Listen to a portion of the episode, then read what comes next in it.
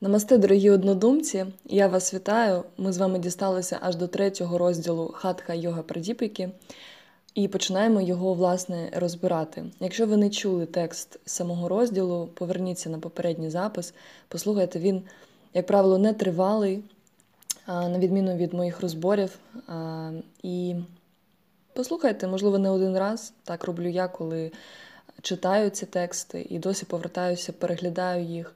Тому що з часом я перевіряю, чи так я практикую, як зазначено, чи нічого не, я не забула, чи нічого я не переплутала, або чи настільки глибоко я зрозуміла те, що там було зазначено. Але перш ніж стрибнути до розбору, давайте проговоримо, що наші традиції вони мають бути сталими. Та композиція на початку, яку ви почули, якщо вона вам сподобалась, ви можете знайти завжди в описі назву і виконавця, і автора. І сваткяй завжди відбувається за чаєм, і сьогодні не виключення. І зі мною в гостях у мене Улун Тігуані. Всім відомий добрий чай, популярний, смачний, неперевершений, легкий, дуже весняний. Друзі, вже весна, і мені хочеться трошечки зробити такий ліричний відступ з цього приводу. Це свято. Для мене це справжній початок року. Природа прокидається, прокидаюсь я, і дуже хочеться вже виходити на сонечко, грітися, ловити запахи на вулиці. Коли зима відходить, то вже немає потреби ховатися за сімома шарами одягу в будівлях і в приміщеннях. І хочеться виходити до людей, хочеться їх обіймати або просто споглядати, бо люди дуже красиві, ви дуже красиві. Такий у мене весняний ліричний відступ. А ще я трошечки в піднесеному настрої, тому що ми розбираємо мій улюблений розділ Хатха-йога-прадіпіки, Мудри. Хоча він називається Мудри, насправді в ньому йде мова і про бандхи також, і це теж дуже важлива частина практики. І я собі дозволю сказати, що на сьогоднішній день у мене є категоричний маркер того, як ви практикуєте йогу. Якщо ви не практикуєте мудри і бандхи, то ви не практикуєте систему йоги.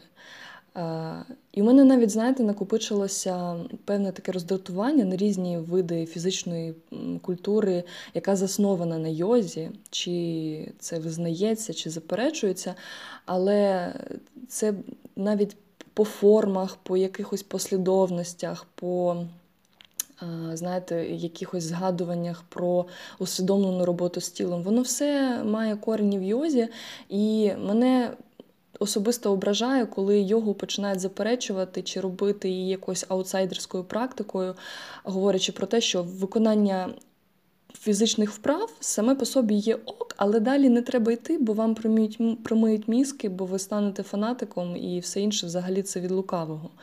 То мені б хотілося в цій частині йогу захистити. На прикладі цього тексту ми бачимо, що є чотири частини системи йоги.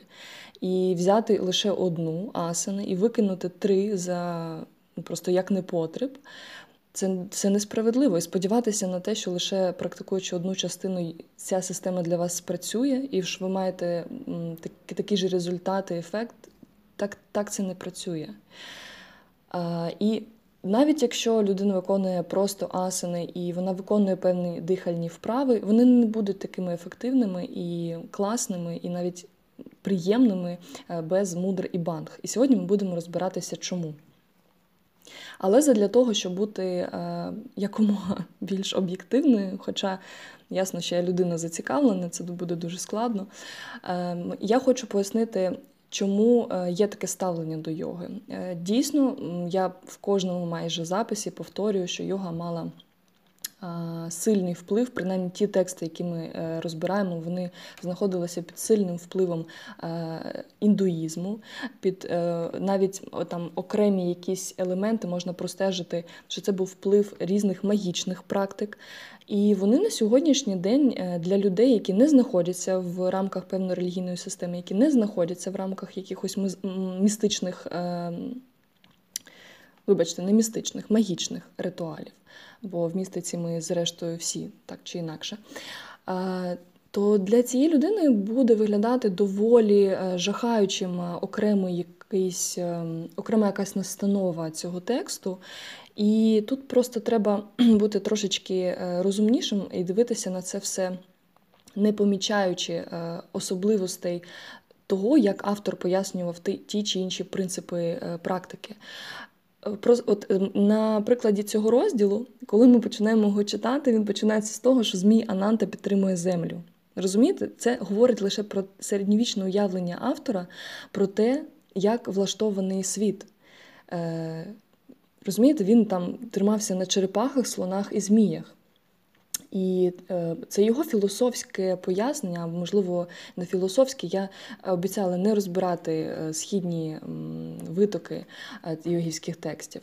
Але ми бачимо те, що людина пояснює певні правила і принципи, враховуючи ті інструменти, які вона має на той момент.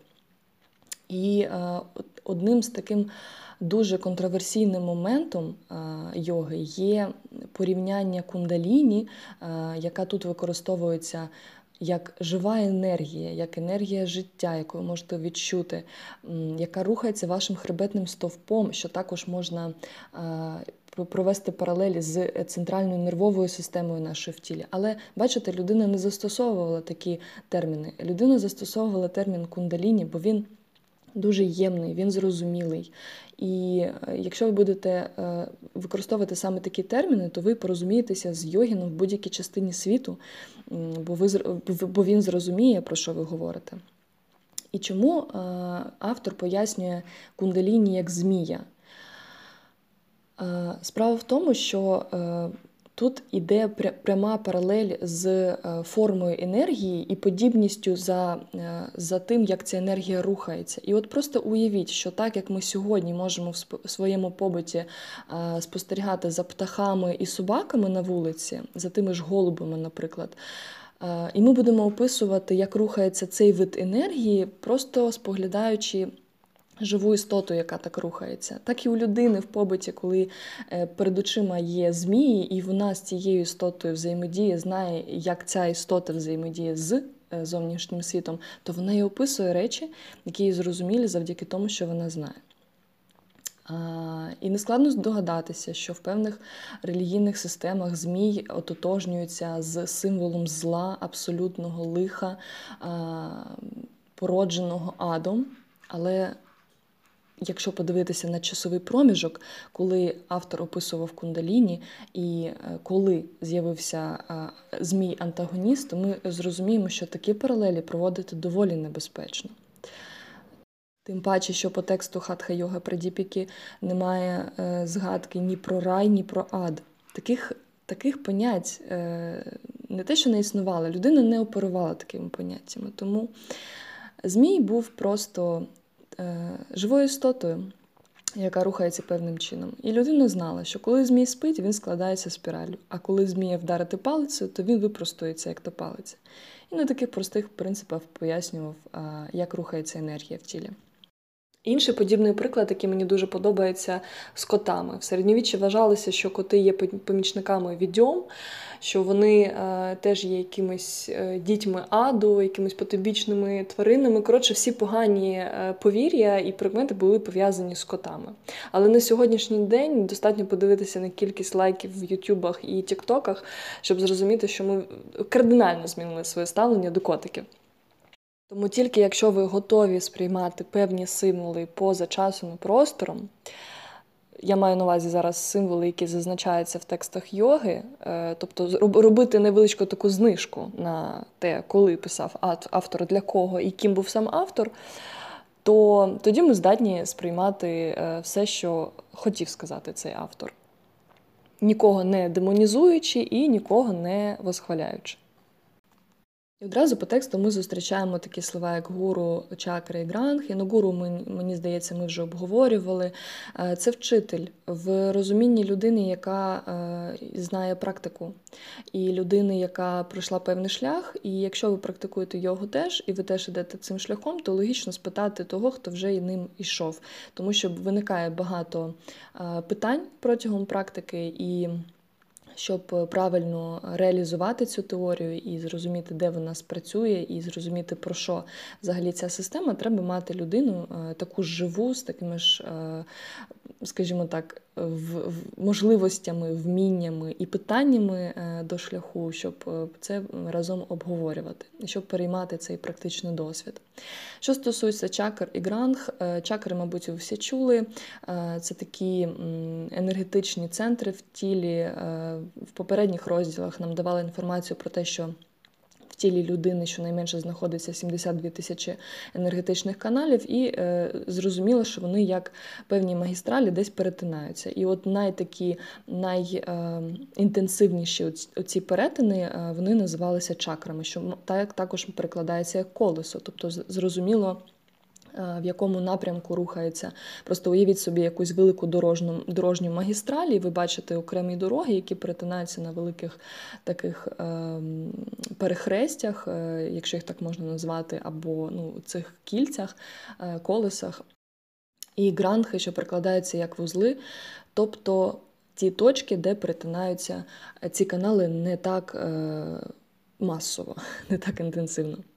Якщо проводити паралель з анатомією, то, мабуть, таким більш грубим проявленням цих наді будуть точки, де ви можете відчути нервовими закінченнями різні дотики, температуру і інше сприйняття навколишнього матеріального світу. І ви знаєте, що є поняття про ерогенні зони, є поняття про чутливі зони тіла, менш чутливі зони тіла. І І якраз мова про те, що є різні такі зони, які володіють різною чутливістю і по-різному різним сприйняттям. Мені дуже подобається лайфхак взимку або просто в будь-який момент, якщо я мерзну, то я прикладаю Відкриту, відкриту долоню до відкритої ділянки шкіри на грудях, всередину грудної клітини, де знаходиться серце. І таким чином зациклюю, не знаю, кровообіг, і це не дуже так грамотно казати, але я думаю, ви розумієте, що якийсь теплообмін, це теплообмін відбувається, бо кінцівки я зазвичай мерзнуть, і я ще жартую про те, що можна так прикладати собі стопу, якщо ви маєте достатньо гнучкість тіла. І дійсно можна зігрітися таким чином. Не тільки зігрітися, але й заспокоїтися, якщо вам, знаєте, буває тривожно і іноді холонуть долоні, коли серце гаряче, а руки холодні. І е, от в йозі, наприклад, такі речі дуже просто пояснюються такими енергетичними центрами. Але в практиці от ми це використовуємо для того, щоб е, здобувати різні стани, е, входити в різні стани свідомості. Ну і навіть якщо ви е, якось фізіологічно не помічали таких, е, таких ефектів, то в будь-якому разі, якщо ви прикладаєте собі руки до голови, до шиї, до е, грудей, до живота, е, трохи нижче, то ви можете відчувати різні, м, вже різні стани. Тобто ваш мозок на це реагує, і ви можете відчути різні е, сигнали тіла в цей момент. А тим паче, якщо це буде не ваша рука. Тому якраз в цьому плані, я думаю, немає сумнівів щодо того, що такі енергетичні центри дійсно в нашому тілі працюють. І коли йоги це зрозуміли, в практиці вони почали це використовувати. Але не прикладанням рук, а за допомогою роботи внутрішніх м'язів.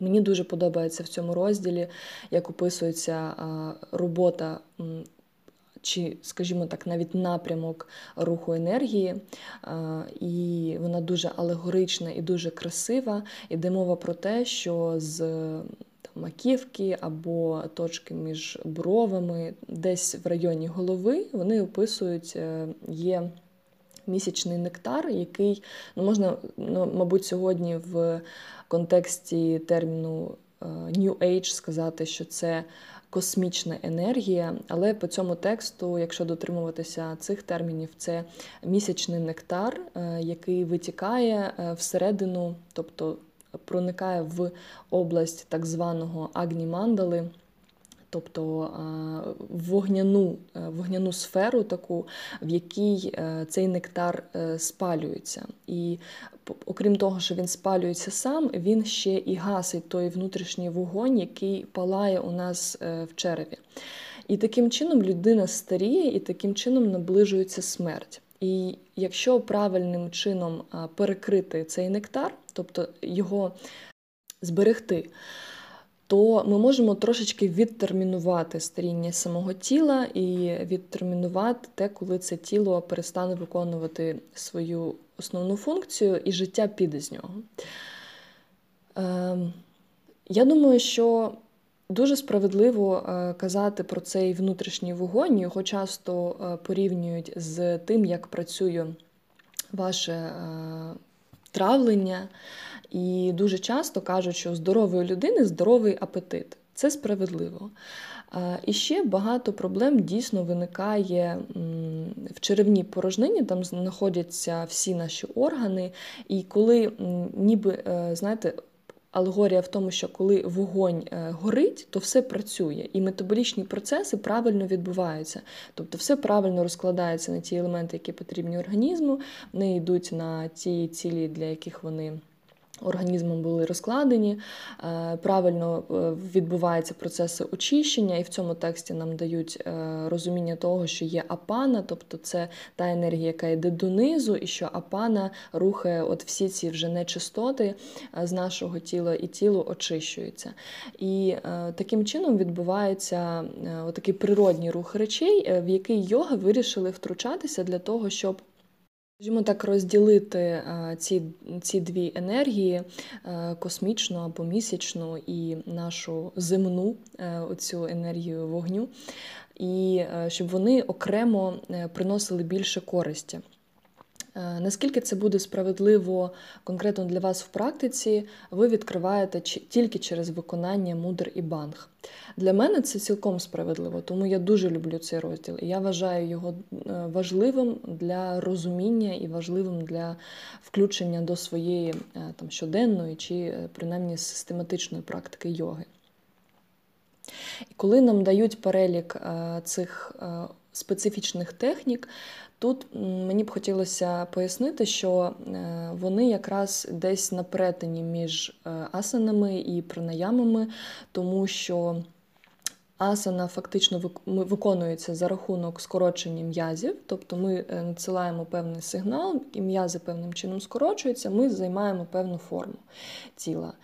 Але це все відбувається з більшою групою м'язів і, скажімо так, ми можемо це спостерігати, а те, що відбувається внутрішніми м'язами, ми не можемо спостерігати, можемо тільки відчувати. Тому навчання мудрам і бандха має відбуватися майже індивідуально. Ви маєте людину питати про те, як це відчувається. І сьогодні, наприклад, я хочу... А, і чому це на перетині ще пранаями? Тому що зазвичай при цьому ви будете затримувати дихання, або воно просто буде неможливим, або е вам треба буде використовувати е одночасно пранаяму і бандхи. Але щоб це не, вигля... не виглядало дуже складно, я вам сьогодні розкрию, насправді, е дуже багато секретів того, як відчуваються ці мудри і бандхи, тому що е я сподіваюся, що ви практикуєте йогу, і я хочу вам допомогти відчути в ній більше користі і насолоди, і більше отримати ефектів від практики. А якщо ви ще не займаєтеся йогою, то я сподіваюся, що ви е будете нею займатися, це must have. Отже, ми почнемо з...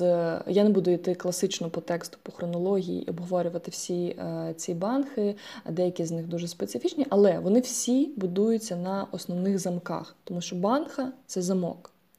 Отже, перший замок, з якого ми почнемо, це мула бандха, це нижній замок, і якщо ви знаєте, що є нижня чакра Муладхара, то ви можете здогадатися, де цей замок має відбуватися. І тут я маю трошечки теж відступити і сказати, що, наприклад, в різних школах йоги ви можете зустріти, де ця Муладхара знаходиться. Тому що в індійській йозі більше існує думка про те, що вона знаходиться нижче зони статевих органів, нижче, тобто не на рівні статевих органів, десь, десь там, де закінчується ваш куприк, куприкова кістка остання.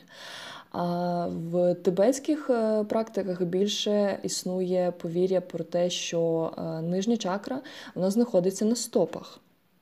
Тому від цього буде відрізнятися просто сприйняття того, як це працює. Але коли ми говоримо про мулабандху, тут безперечно ми говоримо саме про м'язи тазу, можливо, навіть правильно казати м'язи тазового дна. От саме слово «дно» має вас наштовхнути на те, що це має бути опора. Тому що працює гравітація. Окрім гравітації, у нас є різні форми навантаження нашого тіла, коли треба ці м'язи тренувати, щоб вони були дуже міцними. Коли ви підіймаєте важкі речі, вам треба тримати мулабандху. Коли наше тіло стає вже не таким гнучким і міцним, і ми наближуємося до похилого і дуже поважного, як хтось вважає, віку, то ми маємо укріплювати ці м'язи, щоб не відбувалося різних проблем, не виникало різних проблем зі здоров'ям тазового дна. І це стосується і чоловіків, і жінок. Чому ці м'язи треба укріплювати, я пояснила. Вони Ви можете подивитися в інтернеті, як вони виглядають, чому так важливо їх тренувати, що там знаходиться біля цих м'язів. Це я пояснювати вам не буду, але я вам поясню, як ви можете відчути ці м'язи. Кожен з нас ходить щонайменше один раз на день в туалет помаленькому. І якщо ви хоча б раз в житті в цьому процесі його зупиняли, то ви робили це саме цими м'язами. Я не рекомендую робити так е, на постійній основі. Це не здорова практика, але спробувати можна, щоб просто відчути, що це ті м'язи, які мають бути задіяні в мулабанці. Але це лише одна частина м'язів. І якщо ви будете виконувати мулабанху, у вас має бути таке відчуття, що ви це саме тазове дно втягуєте в себе. І коли, коли ви його скорочуєте, це насправді дуже приємне відчуття, і воно буде приємним, чим, чим частіше ви його будете робити, тим воно буде приємнішим. Бо це як з будь-якою роботою м'язів. Ви починаєте їх скорочувати, спочатку це викликає надмірне напруження, і чим більше ви це тренуєте, тим менше у вас викликає це, тим менше зусиль ви для цього використовуєте. Давайте знову ж таки згадаємо про те, що всі практики з вумбілдінгу, імбілдінгу, я не знаю ще, як їх називають, вправи Кегеля, оце все, це все брало в свої корені, мало свої корені в йозі. Бо в йозі це пояснювалося як мула бандха. Рухаємося далі. Уддіяна бандха всім вам відома з інтернетику як вакуум. Вакуум, мені здається, почав так називати цю практику Арнольд Шварценеггер, тому що він був видатним культуристом, і якраз він пояснював, що ця практика є дуже важливою для того, щоб зберегти таку бажану для багатьох ліфтерів ікс-образну форму тіла. Тому що, можливо, ви спостерігали, є деякі чувачки, які там приходять в зал, і вони гіпертрофують власні м'язи, і при цьому їхні животи виглядають доволі пишними, хоча насправді це не жир і це не зайва вага, це ті м'язи, які дійсно стали дуже великими, важкими і пішли назовні, тому що, як я вже сказала, працює гравітація в тому числі. І щоб цього не допустити, Арнольд постійно виконував вакуум. У цієї практики є протипокази, як можна здогадатися, тому що за рахунок того, що ви втягуєте живіт, всі внутрішні органи, вони трошечки тісняться. І для того, щоб це було безпечно, вам треба переконатися в тому, що у вас немає гострих інфекційних захворювань, що у вас немає ніяких проблем з черевною порожниною, якоїсь хроніки, яка може вас турбувати. Також для жінок дуже важливо те, що вони не мають бути в цьому в цьому періоді фазі менструації, і вони не мають бути вагітними. Інакше ці практики, відповідно, можуть принести якісь негативні результати, не якісь, а дуже конкретні. І е, з приводу, наприклад, менструальної фази, е, я скажу, що дівчатам особливо треба бути обережними е, з цим і, і слідкувати, і не зловживати цією практикою, бо є різні, е, різні підходи і... Наприклад, в середньовіччі це теж використовувалося для того, щоб скоротити менструальну фазу, для того, щоб взагалі скоротити менструальний цикл. І це дуже небезпечна практика. Тому будьте до себе поблажливими, давайте природі робити те, що треба, і не втручайтеся в ці процеси. Хоча ви можете, але будьте з цим відповідальними. І ще одним протипоказом до практики є практики удіяна бандха або вакууму, є наявність їжі в шлунку. Тобто за, за таким загальним правилом цю практику ви можете використовувати тільки на порожній шлунок. Це не означає наче серце, це вже up to you, тобто ви самі вирішуєте, але шлунок має бути порожнім, тому що ну, навіщо вам втручатися в процес травлення цією практикою? Знову ж таки, це нерозумно.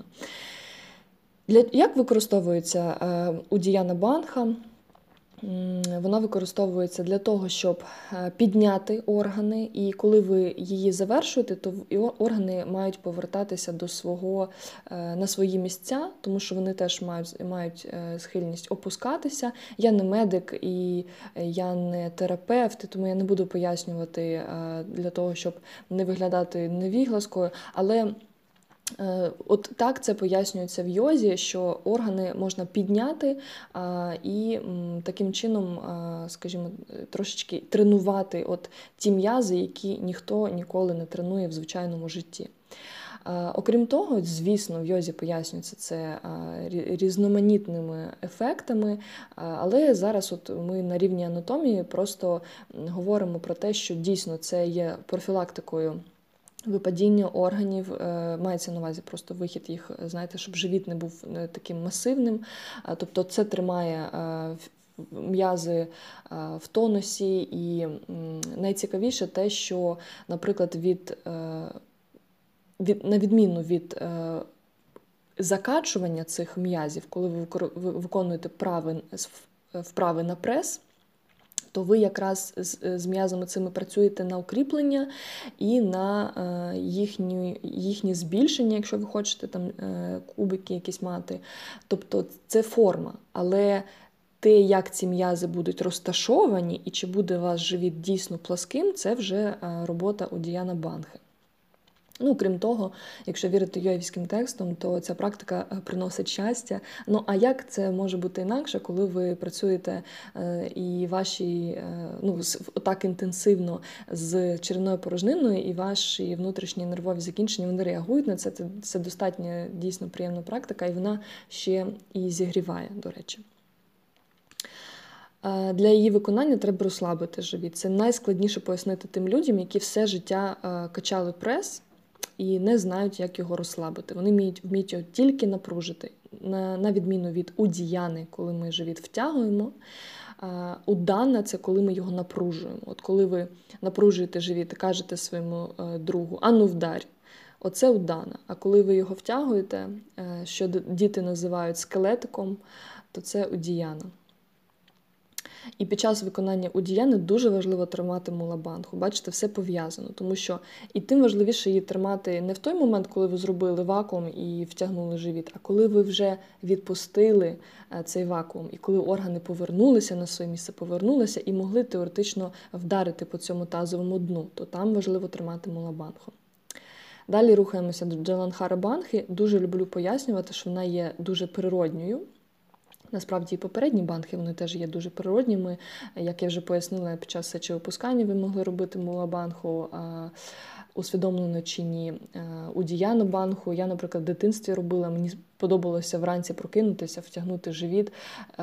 Не знаю, я отримала від цього якісь специфічні приємні відчуття в тілі. І ще не знають, що таке йога, що вона існує. А джаландхара-бандха, вона виконується природнім чином кожен раз, коли ви ковтаєте рідину або їжу. І тут теж все легко пояснюється анатомією. Ви знаєте, що наш стравохід проходить таким специфічним чином, що ми можемо або дихати, або ковтати. І якраз джаланхара бандха, вона виконується кожен раз, коли ви ковтаєте. Ось зараз спробуйте ковтнути, і ви відчуєте, як у вас закрилось горло. Оце і є джаланхара бандха.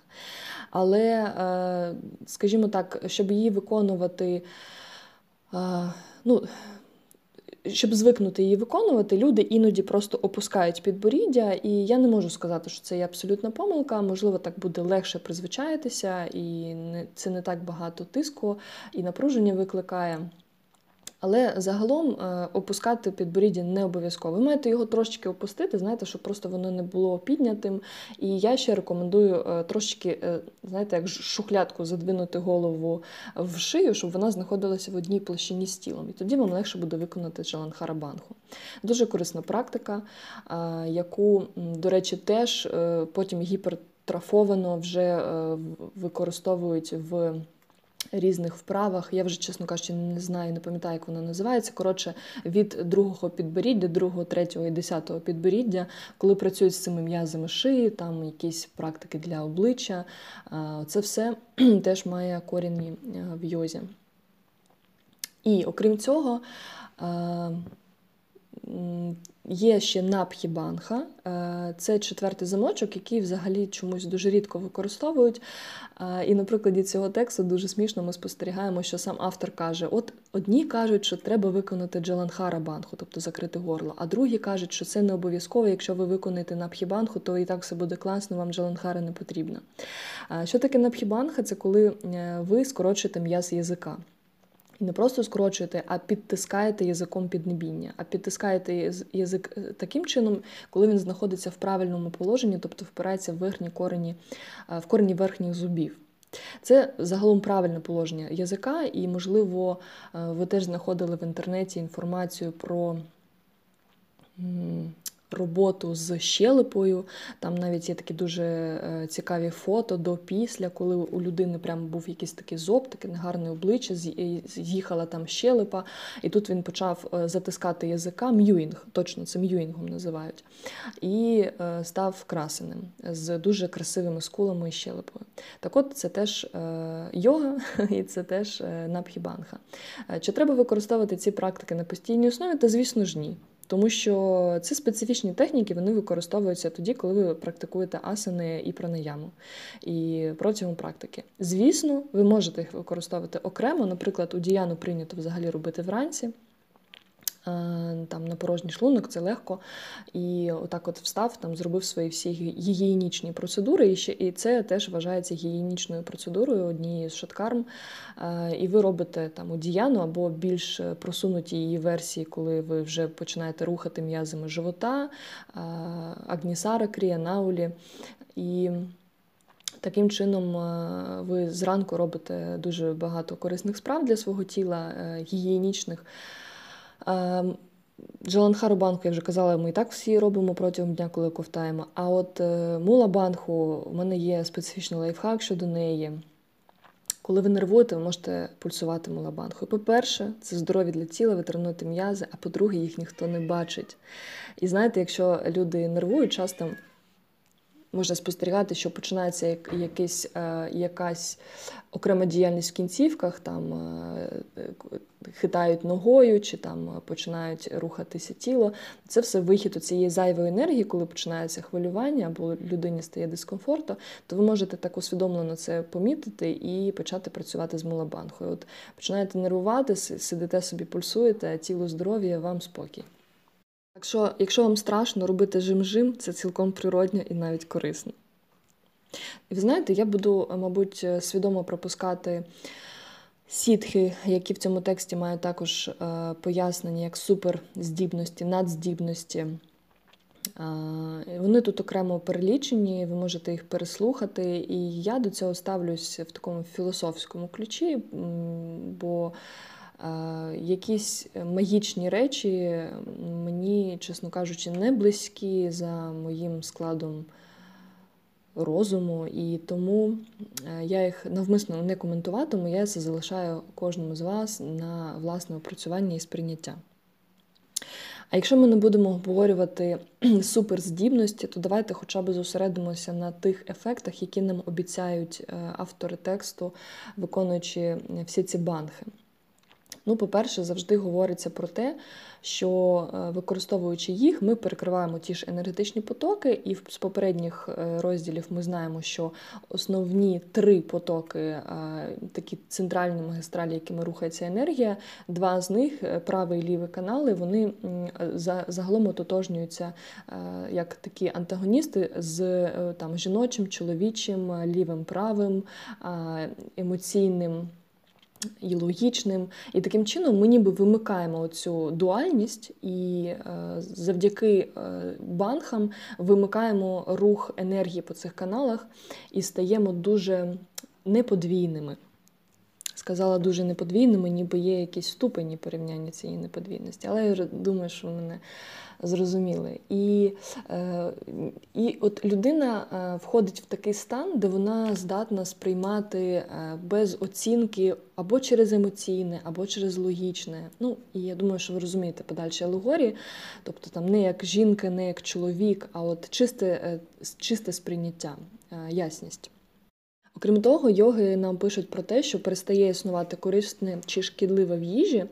І мова якраз про те, що якщо на початку практики ви маєте дотримуватися якихось суворих правил з приводу харчування, ну, вони суворі відносно, ми з вами про це вже говорили, але якщо ви хочете якось повпливати на свій стан свідомості, то ви за цими речами можете спостерігати. І ми це обговорювали в попередніх записах. А тут вже на, цій, на цьому етапі практики, якщо ви підключаєте вже такі техніки, то ви можете вже, скажімо так, без абсолютного застереження вживати все, що вам захочеться. І тут дуже цікаво, завжди йоги дуже кардинальні в таких питаннях, і вони починають все зводити до смертельної отрути, що навіть якщо ви її приймете, то вона для вас подіє як нектар. Я застерігаю не експериментувати. Але також я хочу нагадати, що будь-які ліки є отрутою, і питання лише в концентрації. І навіть і вітаміни в певній концентрації можуть бути отруйними. Я сподіваюся, що ми всі про це знаємо і пам'ятаємо. Тому е, тут якраз е, завжди мова про те, що ви можете вживати все, що вам е, подобається. Питання лише в кількості е, і концентрації. Але якщо ви використовуєте от мудри і бандхи, то е, у вас розкриваються горизонти. І особисто я це підтверджую, тому що, маючи дуже багато питань взагалі до харчування, там, сприйняття і несприйняття якихось окремих продуктів, для мене це питання вже не актуально. І тут тим важливіше підкреслити, що в цьому тексті порівняння йде настільки далеко, що людина каже про вживання м'яса корови. Як ви розумієте, для автора цього тексту це священне м'ясо. І е, вживання його, воно дорівнює ну, абсолютному гріху. І тим не менш він говорить про те, що є та людина, яка просто вживає м'ясо корови, вона є негідною людиною і взагалі її треба цуратися, і вона є соромом для своєї сім'ї.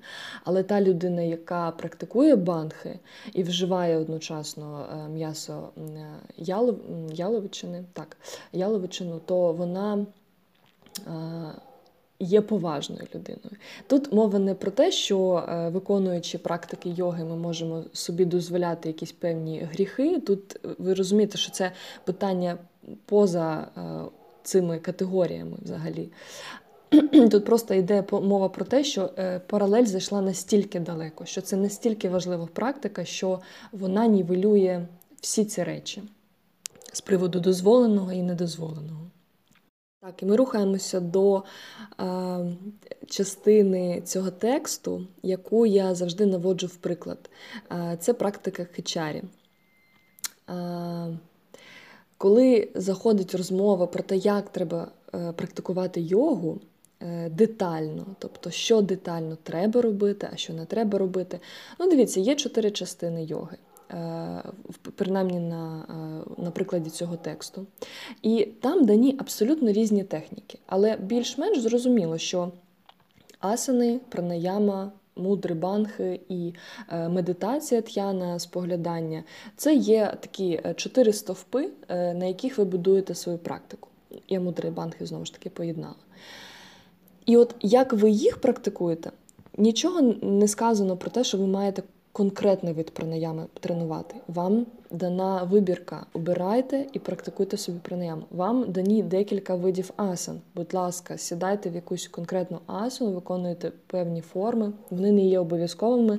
Вам дані приклади того, як практикував автор і його вчителі, і ті, у кого він навчався йозі. Так само з мудрами і бандхами вам пояснили основні мудри і бандхи, які, як я вже пояснила, із них як з конструктора будуються інші.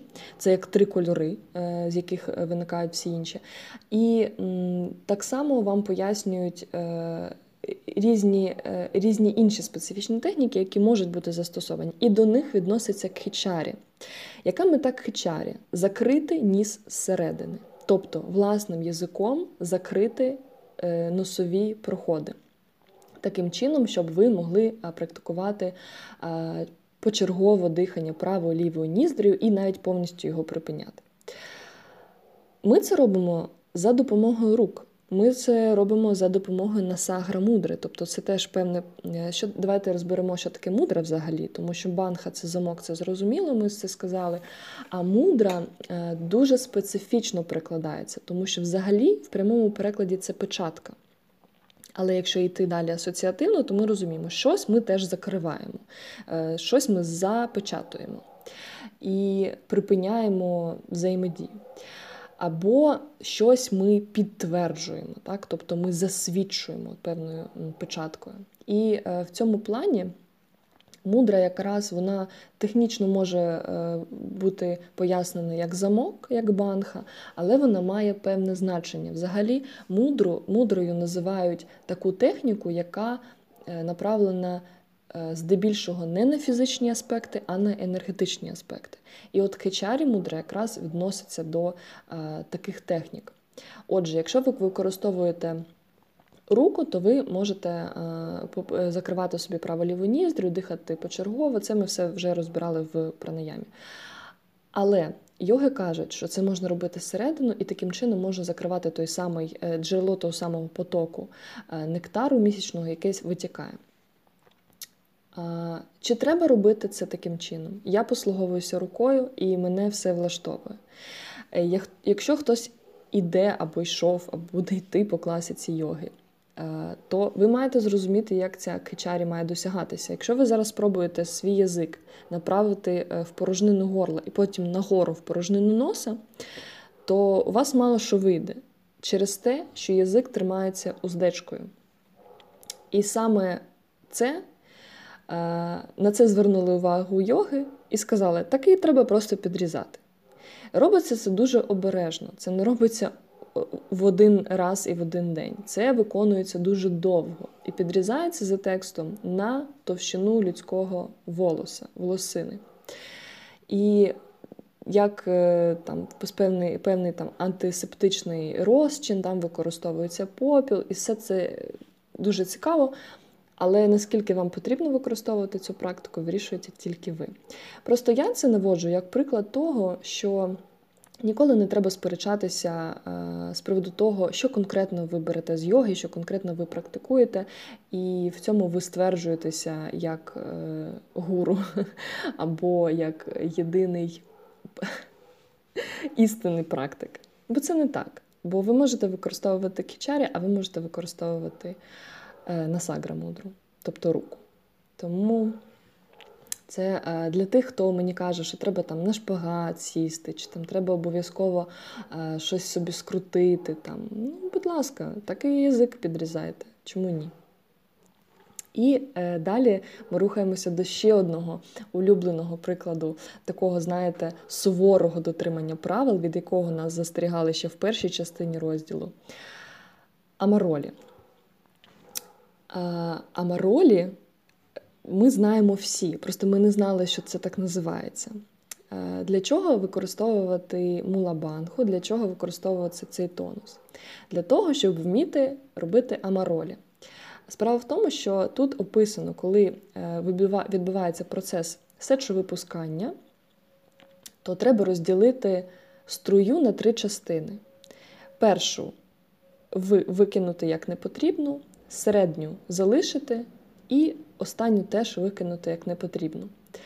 І середня частина вважається чистою, і такою, що, скажімо, можна приймати. Чи треба вам приймати цю частину струї? Вирішуйте ви. Але я поясню, навіщо її це використовували йоги. По-перше, тут не написано, що це обов'язкова практика. Написано так. В лінії послідовників Капаліки амаролі – це пиття середнього потоку. Той, хто п'є амарі, нюхає його щодня і практикує ваджролі, називається практикуючим амаролі.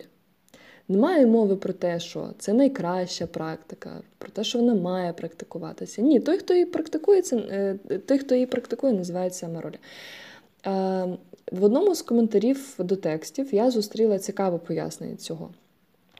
Справа в тому, що якщо взагалі читати будь-які йогівські тексти, то вони всі тим чи іншим прикладом натякають на те, що взагалі треба трошечки зменшувати там, сексуальні зв'язки, статеві зносини, що треба трошечки ну, йти так, до духовності, там, менше якби, оці, продовжувати народження там, і так далі. І от саме ця практика вона була таким природнім способом, таким природнім контрацептивом. Якщо пити цей серединний потік, то вважалося, що людина здійснює втручання в свою власну гормональну систему. Тому що, як і інші, скажімо так, умовно нечистоти, які виходять з тіла, вони виносять з собою в тому числі якісь там, залишки гормонів. І вони просто мають йти з тіла. Але якщо в їх тіло, в тіло повернути, то відбувається гормональний дисбаланс, і людина втрачає здатність запліднювати і запліднюватися. Тому для тих, хто вважав для себе це важливим, тобто і необхідним навіть, вони використовували цю практику, в тому числі з цією метою. Знову ж таки, ми розбираємо ці тексти і тому, що багато їхніх частин просто втрачають актуальність в умовах сьогодення. Я мала це пояснити. Але інша цікава частина. Чому взагалі йоги говорять про те, що ну, не треба от, відпускати оце бінду? Бінду – це можна перекласти як зерно, як сім'я. І якщо ми говоримо про чоловіків, зрозуміло одразу, про яке сім'я йде мова. Якщо ми говоримо про жінок, ясно, що це яйцеклітина. І тут якраз і є дуже обережний момент. Якщо ми розуміємо, що людини, людина, перебуваючи в певній якійсь релігійній системі, чи просто в такій е, суспільній думці про те, що практика має бути, е, має, має займати все, ва, все ваше життя, всі ваші думки, всю вашу енергію, то, звісно, ні про яку сім'ю, яку ви можете створити теоретично, мова не йде. І в цьому плані дійсно вам треба зберігати цю енергію життєву і не випускати це бінду. Саме тому треба бути обережним для жінок, коли я казала про практики удіяни, бо таким чином деякі жінки собі припиняють цикл. І, чесно кажучи, я не знаю, які це має наслідки. Ну, здогадуюсь, що не дуже хороші, коли в тілі повністю ці цикли плутаються, перемішуються і псуються. А для чоловіків тим паче, я не знаю, які це має наслідки. Це можуть сказати медики, і тільки засновуючись на якихось наукових статистичних даних. Але для мене в цьому плані текст цікавий в філософському ключі, знову ж таки, тому що, як я казала про харчування, якщо подивитися на ті продукти, які рекомендують вживати йогінам, то це є те ж саме бінду.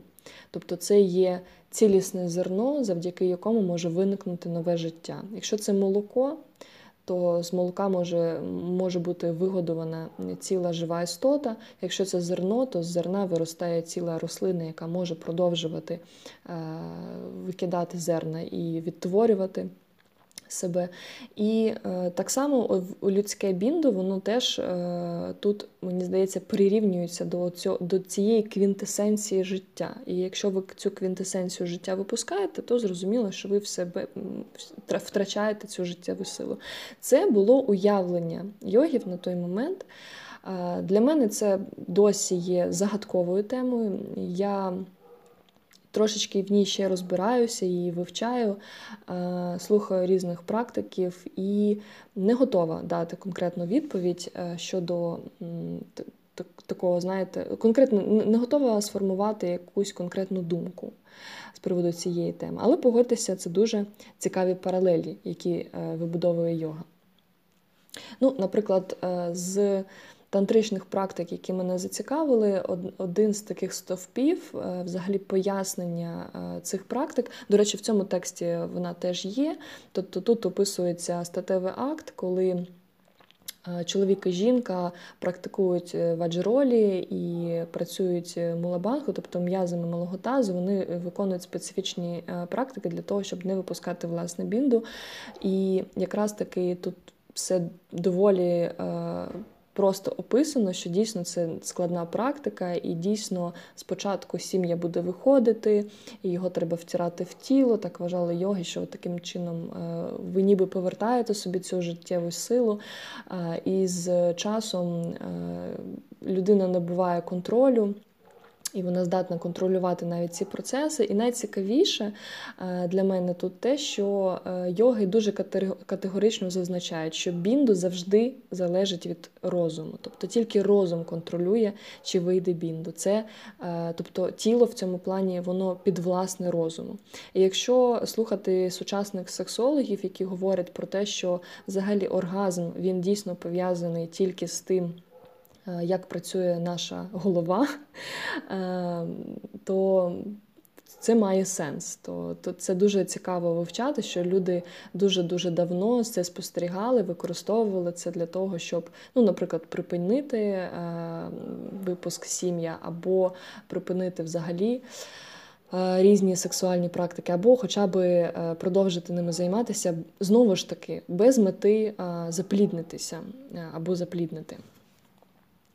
І дуже цікаво те, що я останнім часом знаходила з відгуків практиків, от, подібних до тих, що описані тут, вони всі наголошують на тому, що, наприклад, якщо не брати сам секс, то мається на увазі між партнерами, то якщо говорити виключно про мастурбацію, що це є в більшості згубною практикою, тому що вона дійсно дуже знесилює. І всі відчувають таке трошечки спустошення після еякуляції або після досягнення оргазму.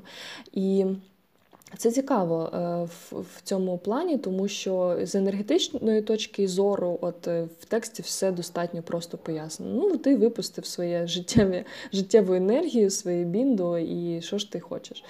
Тому за цим цікаво спостерігати. Знову ж таки, я знаю, що точиться дискусія з приводу, з приводу того, чи є мастурбація корисною, бо це є з одного боку таким вивільненням напруги зайвої, а з іншого боку, бачите, оце відчуття спустошення, воно є таким трошки пригнічуючим, тому, можливо, йога дійсно пропонує інші способи зняти напругу, не позбавляючись, власне, життєвої енергії.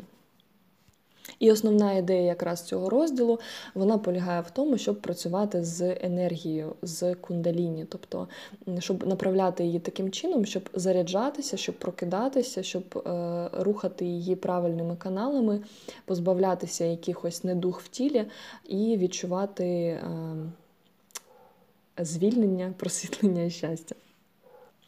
Ну і прямо на це вказано в окремій цитаті про те, що йогіни, які дотримуються брахмачарі, тобто цього контролю енергії, про який я казала, тобто вони не вступають в безконтрольні статеві зв'язки, вони не використовують мастурбацію як спосіб розслабитися, вони контролюють свою бінду, і практикують стриманість, і окрім того вони ще помірно харчуються, тобто вони не витрачають, знову ж таки, енергію на перетравлення зайвого, то вони досягають успіху завдяки, завдяки описаним практикам. А успіх, як ми вже розбирали, він є доволі широким поняттям, але зрештою, я думаю, що можна описати це як до досягнення щастя, усвідомлення себе, розуміння своїх потреб і е, отримання насолоди від життя. От я би просто дуже цього підходила в цьому плані, що успіх, він примірно так і в йозі виглядає.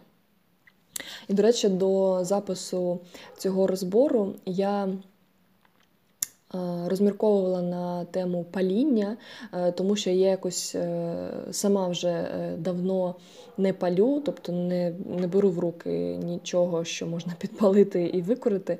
І в цьому плані я навіть забула взагалі про цей процес, що він існує. В моєму оточенні дуже мало людей, які палять, і тому у мене, знаєте, немає якогось такого наочного прикладу, щоб я спостерігала за тим, як людина втягується в цей процес. Але згадуючи про це нещодавно, я зрозуміла, що це інтуїтивна, така, інтуїтивний спосіб людини теж подолати стрес, тому що це, по суті, та ж пранаяма, це теж дихання, і вона теж поєднана з бандхами, бо якщо я правильно проводжу цю паралель, то ми для того, щоб зробити тягу, ми теж напружуємо певні специфічні м'язи, ми тримаємо там, дим всередині, чи випускаємо його потім назовні усвідомлено, знаєте, так спостерігаючи, особливо в холодний період, в холодну погоду, цей дим, який виходить з наших легень. Вибачте, якщо це я описую для когось дуже привабливо, пам'ятайте, що це нездорова практика, і дуже, дуже раджу вам якомога раніше відмовитися від різних, скажімо так, пагубних, я не знаю, як правильно це ще назвати, практик, які не приносять вам користі, тому що ви завжди їх можете замінити. Замініть пранаямою. Я розумію, що це не той смак, я розумію, що це трошки не ті відчуття, але коли ви практикуєте пранаяму, то ви їх стоншуєте, і ви починаєте дійсно, чесно отримувати задоволення від власного дихання. Просто уявіть, що вам для цього нічого не потрібно. І навіть якщо в усьому світі зникнуть цигарки і різні інші а, речовини, які можна підпалити і вдихнути, то ви просто будете дихати. Просто цього вам буде достатньо. І це, мені здається, супер мотивація. А, і ви можете цілувати інших людей, не побоюючись того, що ваше власне дихання їх буде відлякувати. Так, щоб завершити цей доволі тривалий випуск, він буде один, на щастя, ура, нарешті. Я хочу ще нагадати про одну таку практичну, практичний плюс, практичну користь від кумбхак, від бандх, які ми застосовуємо одночасно. Справа в тому, що це дійсно пов'язано з роботою центральної нервової системи, і якщо ви працюєте над власною гнучкістю тіла, а для вас це дуже неприємний процес, бо йога, як на мене, саме тим і відрізняється від інших популярних видів культур, фізичної культури, що вона починає задіяти, задіювати такі дрібні м'язи і різні тренувати зв'язки, і е, працює дуже е, так дета, деталізовано з суглобами, що не, багать, ну, не всім людям це взагалі може бути приємним. Тому що коли ви працюєте е, з якимись е, присіданнями, біжите, не знаю, у вас не так сконцентрована увага на цих всіх, як я їх називаю, маленьких гвинтиках. І коли ви починаєте з цими маленькими гвинтиками працювати, вони дають відчуття оцього неприємного тяжіння, такого дискомфорту, який важко ще назвати біллю, а може для когось це вже справжній біль. І для того, щоб з цим працювати ефективніше, використовуйте бандхи, використовуйте затримки дихання. Не для того, щоб перетерпіти, бо якраз напруження перетерпіти затримкою дихання – це найгірше, що можна собі уявити. Але якщо ви тягнетеся, якщо ви знаходитеся в безпечній для вас формі, і ви повністю контролюєте, для вас, знаєте, будь-який рух, який ви виконуєте свідомо, він відчувається контрольований, і безпечний, то працюючи на витяжіння, особливо в статиці, ще більш ефективним з точки зору досліджень для гнучкості, використовуйте бандхи. На своїх практиках я обов'язково даю бандхи під час витяжінь, тому що коли ви напружуєтеся і ви робите затримку дихання з бандхами, в той момент, коли ви відпускаєте напругу, ви розслабляєтеся і можете тягнутися безпечно. Спробуйте це в своїй практиці, в тих речах, де ви відчуваєте от, оцю межу, що далі вже дуже боляче тягнутися. Не допускайте болю, не рухайтеся в біль, залишайтеся в діапазоні, який передує болю. Я думаю, ви розумієте, про що я кажу. Це такий, ми його називаємо другий діапазон. Перший, він такий ледь-ледь відчутний, там десь шкіра відчувається, тягнеться, десь якісь там, може, фасції. Ну, трошечки, знаєте, так просто ніби доторк. А друга фаза, вона достатньо відчутна, в ній треба працювати і не доходити до третьої, де ви вже відчуваєте конкретний біль. Ось дивовижним чином йоги зрозуміли, як це працює, і що кожна, кожен раз працюючи з власним тілом, ми працюємо не з м'язами як такими, які вміють тільки скорочуватися, бо вони не вміють розслаблятися. Це просто інший сигнал, який каже «не скорочуйся». І вони це зрозуміли, і е, що все, всім цим управляє нервова система, яку вони називали кундаліні. І якраз таки загравання з нервовою системою, як з таким дуже суворим батьком, де ти кажеш «я хочу туди піти», а нервова система каже, не можна, я тут все скрутила, я тут тобі даю сигнал про біль, тому що не можна, ти ж зараз собі все порвеш, там, чи поламаєш, чи потягнеш. А ви кажете, ні-ні, я дуже обережно, от дивись, я зараз сильно-сильно напружуюсь для того, щоб показати, що це максимальна, е, типу, максимальна межа, а потім я розслабляюся і на контрасті цих відчуттів я просто так обережно, обережно там, на міліметр ще виходжу за ці межі, які раніше мені були доступні. І це справді працює. З бандхами ваша гнучкість е, піде за горизонт ваших можливостей. І саме можливо про це говорять йоги як про надздібності. Тому що ну, надздібності у кожного свої, і суперздібності у кожного свої. І вони вимірюються тільки тим, як ви їх оцінюєте, як ви їх вимірюєте. Друзі, я дуже рада, що я нарешті записала цей випуск мого улюбленого розділу. І я з нетерпінням чекатиму, коли я випущу останню, четверту частину Хатха-йоги-прадіпіки, яка буде стосуватися самадхі. Дуже ємна тема, дуже складна, але водночас може бути дуже зрозумілою, принаймні я би хотіла для вас її такою зробити. Не думайте, що ми завершимо ці записи розбором Хатха-йоги-прадіпіки. Як я і обіцяла, ми будемо з вами слухати інші тексти. І що найцікавіше, ми будемо порівнювати ці тексти, щоб зрозуміти різні підходи і знайти те, в чому ці тексти схожі, а це означає, що це наблизить нас до розуміння істини того, з чого складається практика йоги. Я сподіваюся, що ваша практика системною стала. І якщо вона такою є, то це означає, що ви вже побачили результати і ефекти від практики. Якщо ви їх досі не побачили, можливо, ви практикували систему нецілісно, можливо, ви знали про асани і, можливо, не знали про пранаяму, мудри і бандхи, тож практикуйте все разом і ви побачите величезну різницю. А якщо ви тільки почали, то будьте впевненими, що ваша мотивація зростатиме кожен раз, коли ви відчуєте дійсний ефект від справжньої практики йоги. Тому, щоб не пропустити наступні випуски, підписуйтесь, почуємось.